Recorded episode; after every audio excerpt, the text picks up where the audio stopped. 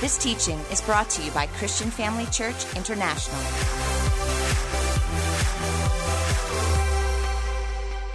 Once again, good evening, and thank you so much for, for joining us. Isn't it good to see the, the limitations lifting and we're just coming back to church like it is supposed to be? And, you know, James found himself in a very similar situation. That's what we're going to continue speaking about tonight. The book of James, we've informed you that we have this series. We're unpacking the book of James. And I was thoroughly blessed by the word last week. And it set a great platform for us to continue to allow God to speak to us. That's really what's happening. When we read the word, we really are allowing God to minister to us. And so I believe that you will be blessed tonight. I want to thank Apostle Theo and Dr. Bev for the opportunity that I have to break bread with you tonight, to share the word with you. And uh, I trust um, to watch God just move in a wonderful way in your life and in mine. You know, when we speak here, it's amazing what God does in your own heart just as you are sharing the word. His word is full of life and living power. Amen? How many of you believe that? His word is full of life and living power. Let's pray. Father, we thank you tonight that, that we could continue to look at the book of James, a key person that you selected, you handpicked him, Father. You moved in his way in such an incredible way, in his life, in such an incredible way, and, and uh, uh, inspired him to write this letter of James to the church, to us. Already so far back in the past, you already knew about what we would face today and how important your word would be to us today. And so, Father, we thank you for that. Thank you, Spirit of God for taking this word, planting it deep in our hearts, and causing it to produce a harvest even many years from now. Because your word is alive. And we thank you so much, Father, for giving us life through your word. In Jesus' name, amen. So, we're talking about the book of James, and, and tonight I'm actually going to continue on from where Pastor Andre left off. He started in chapter one, he dealt with the first portion of chapter 1 where James was speaking to, and he writes in verse 2 that he's speaking to the scattered church because that's what they were in those days. They were scattered, they were not able to gather as churches. And that sounds very familiar to what we've experienced over these last 13, 14 months. That the church found itself to be scattered in a way, and, and not just physically, but we also found ourselves to be scattered spiritually and emotionally. There was just a whole bunch of things that we had to uh, uh, get used to. And, and the world was, you know, just in an instant turned upside down. And, you know, what used to be normal just seemed so strange to us all of a sudden. And that's a lot to have to deal with. James found himself doing the same thing with the church, but God inspired him to write this letter, to share things with the church. And even today, that word is true and it is alive and it is as relevant today as, was it, as what it was when he wrote it those 2,000 odd years ago. So, what I'm going to do is I'm going to read the rest of chapter 1 for you. I'm just going to read through it first. You can follow with me on the screen uh, for those of you that are watching from home or in our other venues. Uh, or you can follow in your Bible with me. And then what I'm going to do is I'm going to teach on a couple of elements from chapter 1 as we bring, uh, uh, get a clear picture of what he was saying in this first chapter. So it starts, I'm going to continue reading from uh, uh, verse 16 out of chapter 1. It says, Don't be deceived. He starts after speaking about trials and temptations, which is what we learned about last week. He's dealt with that, helped us to understand what's the purpose of a trial. God uses that. He, he grows us. We should rejoice in trials because it's good for us in a way. And, and we got a much better understanding of that. And then we know that temptations are not from God, but that's the enemy's way of trying to destroy us. So he's dealt with that. He begins and he says, Don't be deceived. Now, the reason why he would say that is because this is obviously, obviously an area that is not always clearly understood. So let's see what people can easily be deceived by. He says, My dear brothers and sisters, every good and perfect gift is from above, coming down from the Father of the heavenly lights, who does not change like shifting shadows. So God is not like a shadow or a light that changes and moves around. He's firm and solid and, and um, you know, he, he never changes. Something that you can always put your trust in. The fact that God never changes. He says, He chose to give us birth through the word of truth. And I'm going to pause there. Because what I want you to notice, folks, is as I read through the rest of chapter one, you're going to hear James referenced the word and the word of truth, which really is the title of my message tonight the book of James, the word of truth. That we might be a kind of first fruits to all that God created. My dear brothers and sisters, take note of this, he says. Everyone should be quick to listen, slow to speak, and slow to become angry. Because human anger does not produce the righteousness that God desires. Therefore, get rid of all moral filth and evil that is so prevalent, and humbly accept the word. There it is again. Planted in you, which can save you. Do not merely listen to the word, he speaks of it again, and so deceive yourselves. Do what it says. Anyone who listens to the word, there it is again, but does not do what it says, is like someone who looks at his face in a mirror and after looking at himself, what does he do? He goes away and immediately forgets what he looks like. But whoever looks intently into the perfect law, the fifth time that he speaks about God's word, that gives freedom.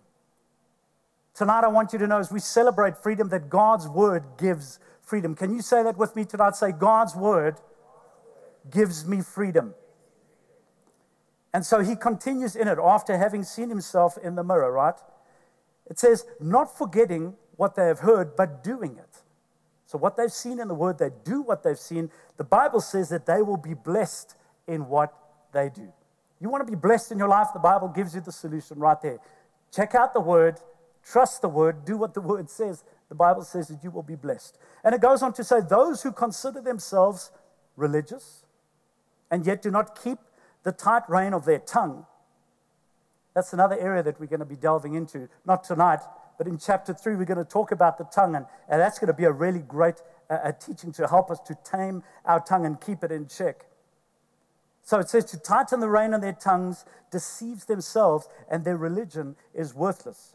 Religion that God our Father accepts as pure and faultless is this. And so he tells us to look after orphans and widows in their distress, and to keep oneself from being polluted by the world. So, five times James mentions the word. He talks about the word of truth. He talks about the solidity of the word. And he says, Don't be deceived at the power that the word has in our lives. That's the message that he's trying to get across. The Word of God in our lives has great power. We should not be deceived to think that it is any other way. Then he says, like the Bible, he says, it's like the Bible really is important. That's the point that he's trying to make. What God says really is here in printed form. But this is what God says. It may feel like a book, but it's not. It's what God says. And he says, if you really have the right attitude towards the Word of God, it has the power to anchor you in the middle of your life, even when it is scattered, even when you don't know which way to turn, or when we may not be directed on which way to turn. James is saying that the Word of God is so important. He speaks about it five times in the rest of chapter one. Now, folks, if there is any one thing that you do in the middle of a crisis, is that you stay true to the Word of God and that you are reading it. It's no good on the coffee table or in the shelf. We have to be reading the Word. And if there is any time where we should be doing that, it is now in what it is that we are facing. We need to believe the Word because all throughout the Bible it says how God's Word anchors you. Say that with me. Say, God's Word anchors me. Just think about an anchor for a moment. No matter how wild the sea can be, that ship remains secure because it is anchored. To be anchored means to be fixed to something solid.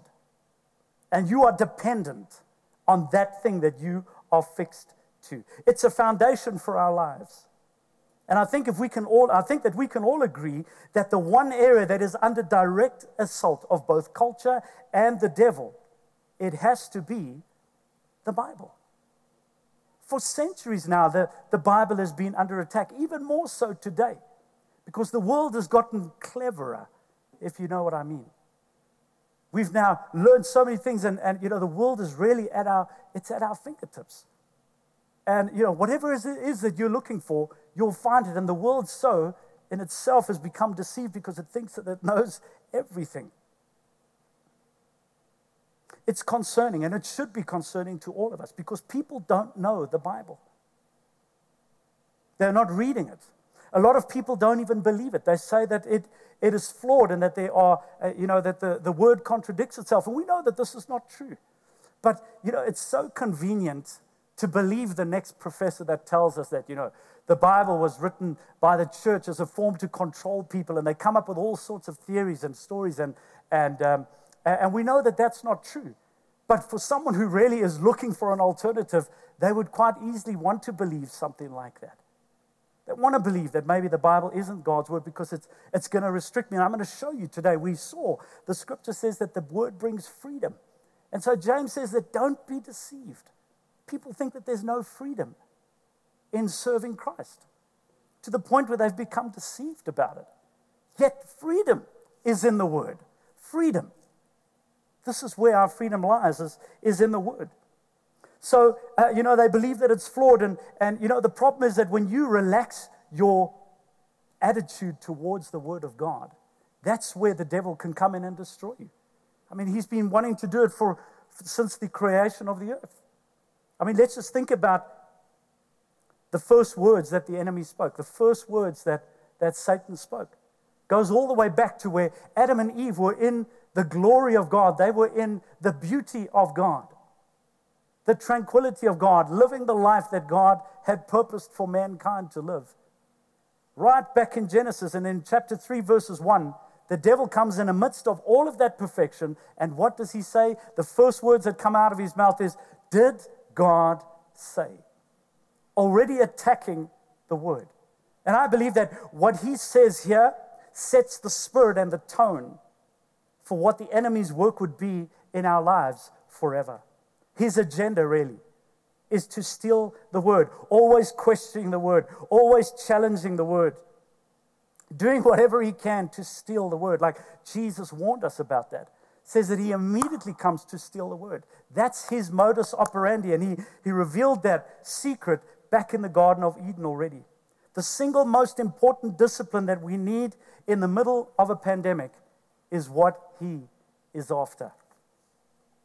And sadly, we live in a generation that thinks that they know more than God, picking and choosing what they like and, and what fits with their lifestyle, what works for the way things are in the modern age. I mean, you know, God didn't understand the relevance of what we're going through when He wrote the Bible back in the day.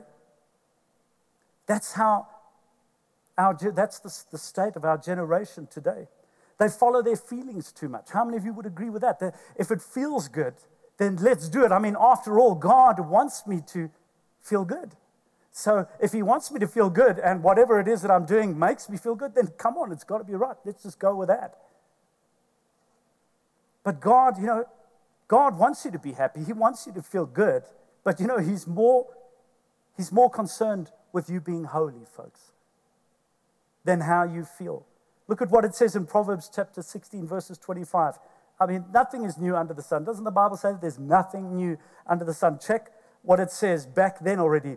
There is a way that seems right to man. But what happens in the end? It leads to death. So James is urging us to consider the Word of God, to treasure the Word of God, to realize that the Word is vital in our lives. You know, the thing is that uh, uh, people who say, you know what, I, I don't really believe the word, you know, it's not, it, it doesn't work for me. I've heard that before. How many of you have heard that before? That really is, is just speaking out of ignorance or, or out of convenience. But the thing is that uh, what we need to understand is if we go through a life, people who, who, who choose to go through life without the word, what will happen is that life will teach them. It will be the hard the school of hard knocks, but life will teach them that you can't have success in this life without the word. Just think about this for a moment. Just for a moment. The root of morality, not killing our neighbors if we don't like the way they drive, we just shoot them, or you know, we, we just go off and, and do things just because we feel like it. The whole idea of morality is from the Word of God. No matter what it is that you believe, you can't run from the fact that God has put that in place.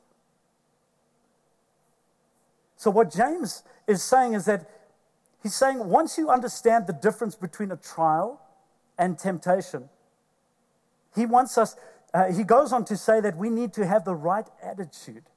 So, know what comes from God, what comes from the enemy, that, that every good thing comes from God and that he, he, starts by saying, Don't be deceived in thinking that, you know, God is boring and, and you know, he's, he can be a bad God and a good God. God can't be bad. God can only be good. Nothing bad comes from God. That all comes from the enemy. He goes on to say that we need to have the right attitude towards the Word of God. Because if you have the right attitude towards the Word of God, guess what happens? You actually have the right attitude towards God Himself. So here's what James is saying is he's saying, what is going to be the basis for how I live my life? Is it going to be the world and my way, or is it going to be the word and God's way? What's going to be the basis for how you live your life? Psalm 119, verses 81, shares something interesting about David's life. To us, it says, My soul, this is Psalm 119, verses uh, 81, it says, My soul is weak from waiting for you to save me. My hope is based in your word. So here's what I want you to see over here. Number one, I don't know if you're aware, but Psalm 119 is the longest chapter in the Bible. There are 176 verses in the psalm. And you know, every verse deals with the word, talks about the word. The longest chapter in the Bible dedicated to the word, to the word. Why? Because the word carries so much importance.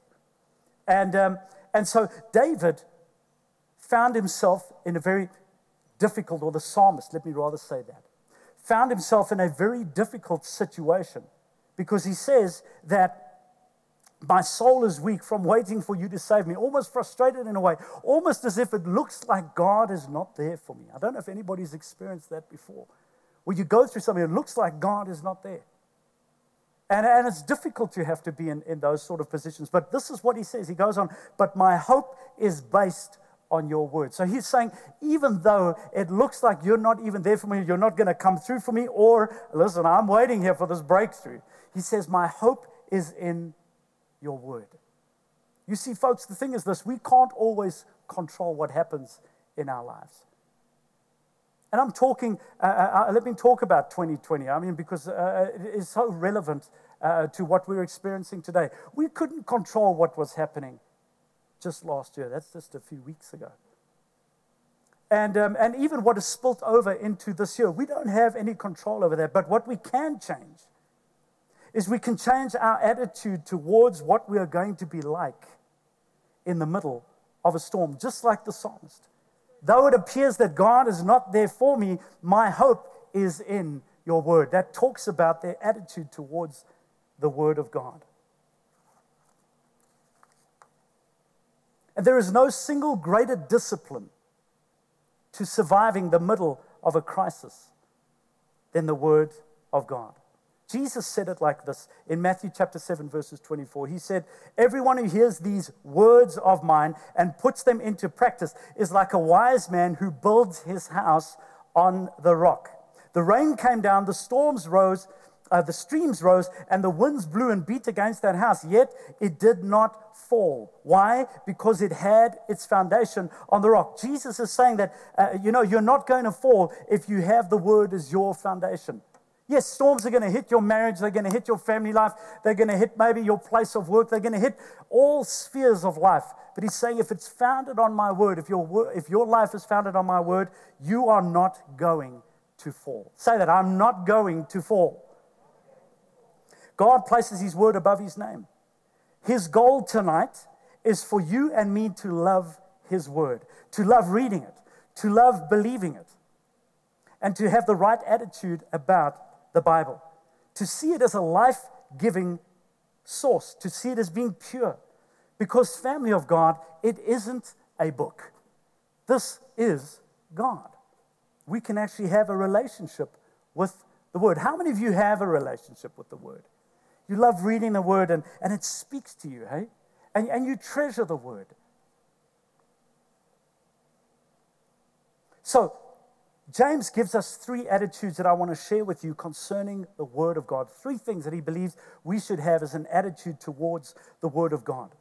The first one is that we should greatly, uh, excuse me, we should gratefully receive the truth that saves us. The words in this book are what saved you.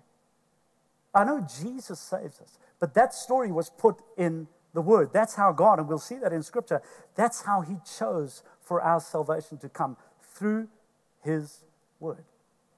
And so, uh, uh, what James is saying is that we should gratefully receive the truth that saves me. In, in chapter 1, verses 16, he says, Don't be deceived. Again, we forget that God is the source of all that is good. My dear brothers and sisters, every good and perfect gift from above comes down from the Father of the heavenly lights. Church is not boring. Christianity is not boring. It's not a case of, you know what, all right, I'll give my life to you, Lord. The journey along this life for me to get into heaven is going to be moeilijk and it's going to be difficult and painful, but I'll do it in any case because I want to spend eternity in heaven with you. That's not what Christianity is about. And I'm sure people get into that rut. And that's the deception about it. When I was growing up, I mean, I've been in this church my, really my whole life. But there was a time as a youngster where, where I really felt like uh, uh, Christianity or being a Christian was going to be laborious. Not was going to be, was laborious.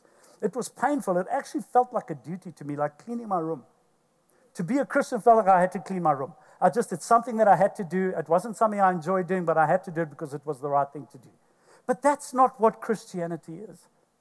God wants a love relationship with us.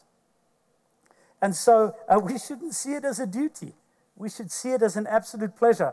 And, uh, and I believe that's what's happening tonight to some people who need to just have that, that renewal of their minds. It goes on to say, who does not change like shifting shadows.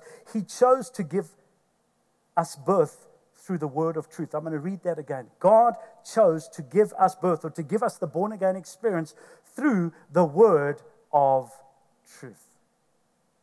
So, what, what is it that I want you to grab a hold of? Is that if you treasure your salvation, how many of you treasure your salvation here? How many of it, it's valuable to me? I mean, I, I want to preserve it, I want to look after it, it's, you know, I value it.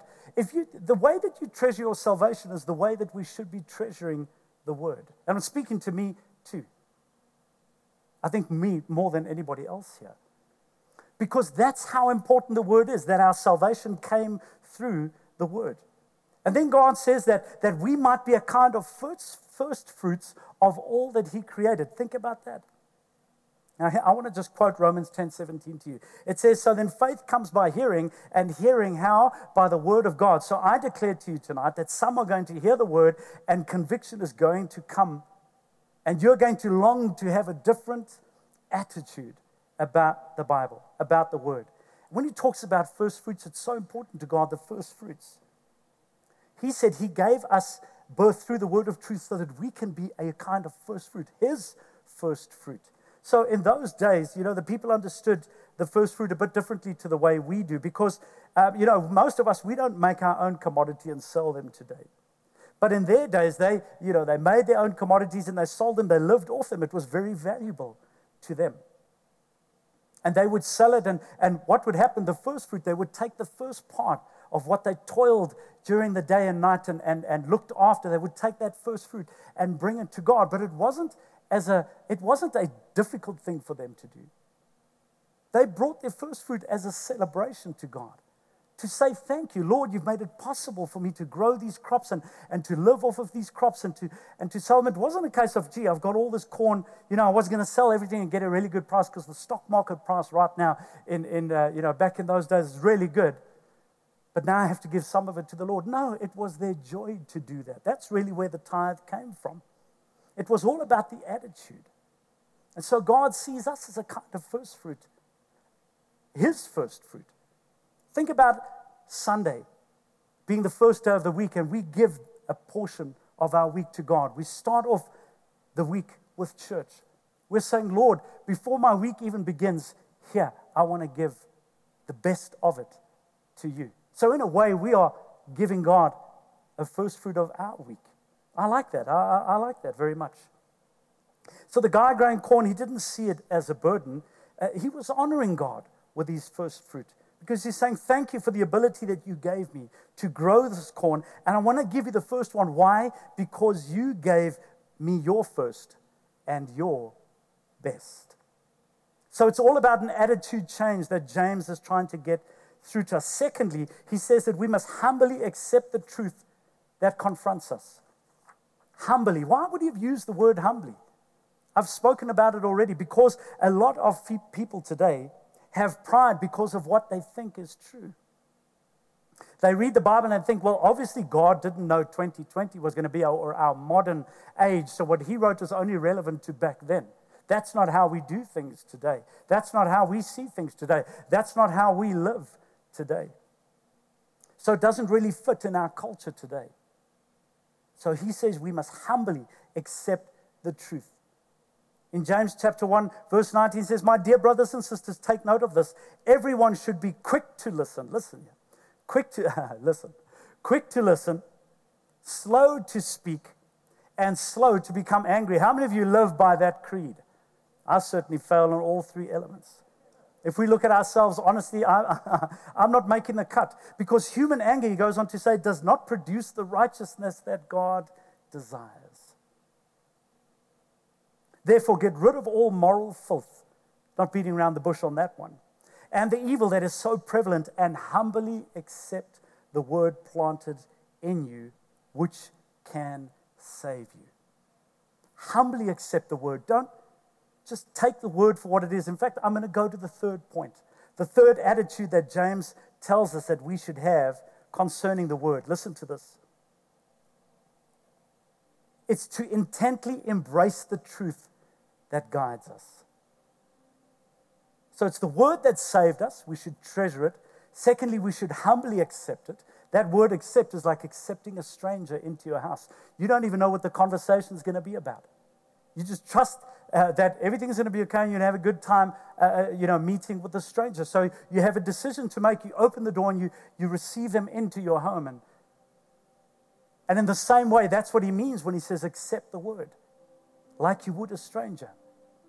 Even if it's going to slap you, well, the word, rather. If it's going to slap you a little bit in the face, you have to humbly accept what it is saying. And then, thirdly, as I said, intently embrace the truth that guides me. Intently, he used that word on purpose.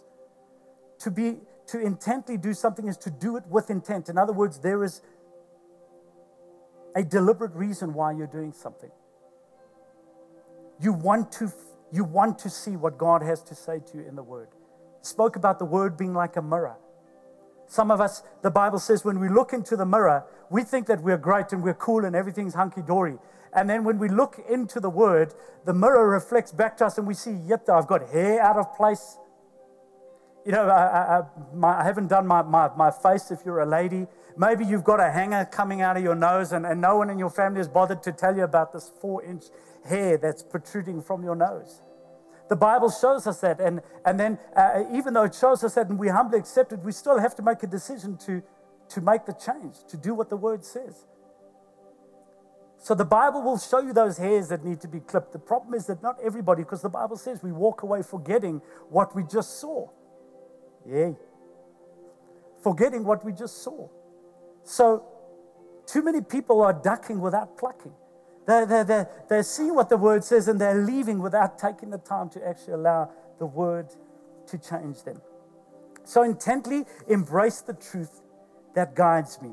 Let me give you some practical ways in which we can intently look at the word. Like like peter when he went into the you know when he went to the empty tomb when he saw the tomb was empty the word that the bible uses that he intently looked inside the tomb. He didn't just walk past and say oh yeah i see the tomb's empty. Lekker he actually went inside and had a look around. Where is jesus? Where is jesus?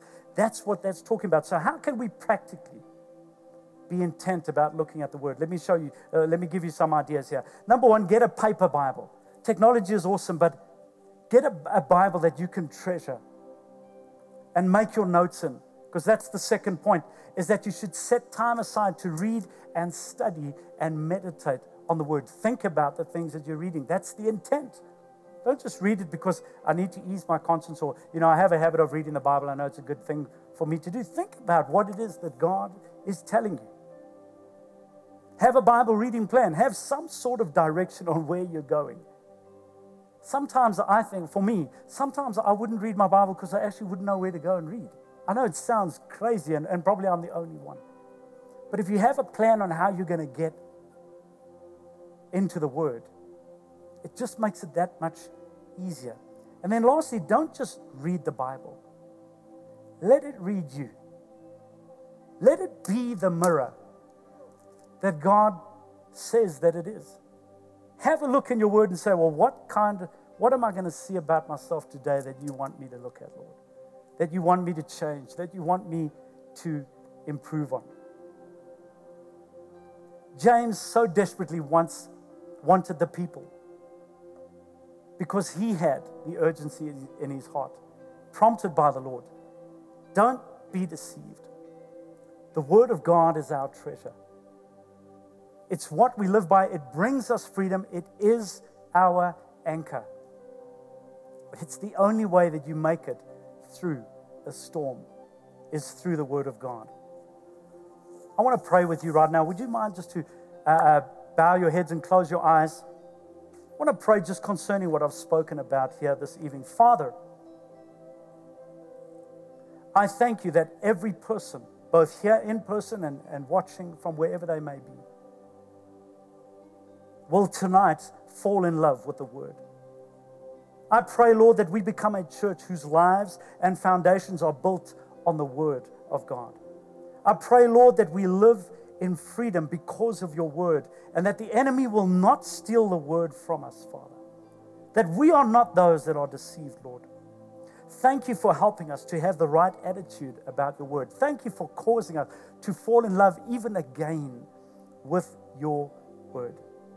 Father, help us to welcome it, welcome your word into our lives and, and humbly accept what it tells us. Thank you that just as you saved us through your word, you continue to save us. In other words, look after us in this world because of your word, and we treasure your word tonight. In Jesus' name, amen. Praise God. Well, with every head still bowed, and every eye still closed. I said to you tonight that the Word is a person, it's God. Jesus is the Word. The Bible says that in the beginning was the Word, and the Word was with God, and the Word was God. And we read tonight in the book of James that God chose for us to be born again through His Word. And so if you are here tonight and you've never had an opportunity to give your life to Jesus, to receive this word, this life, I'd love to pray with you tonight. With every head bowed and every eye closed, if you want to make Jesus the Lord of your life, if you want to begin to have a relationship with this life giving word, I'm going to ask you to raise your hand at the count of three. One, two, three. Raise your hand right now and be sure of your salvation. Jesus died for that. And so I want to pray with you for those in the venue as well, in the various venues. Raise your hand. We have, uh, uh, we have a host over there that, that's seeing your hand. And, uh, and we just want to we just want to pray with you. And, and I'm going to lead you in a prayer right now. For those of you, in fact, I'm going to ask everybody to pray this prayer together with me, okay? But those of you that raised your hand, I want you to think about what it is that you're saying right now, okay? It's a simple prayer, but mean the words that you say. Let's say this. Say, Dear Heavenly Father, I thank you for your son Jesus, who you sent to die for me.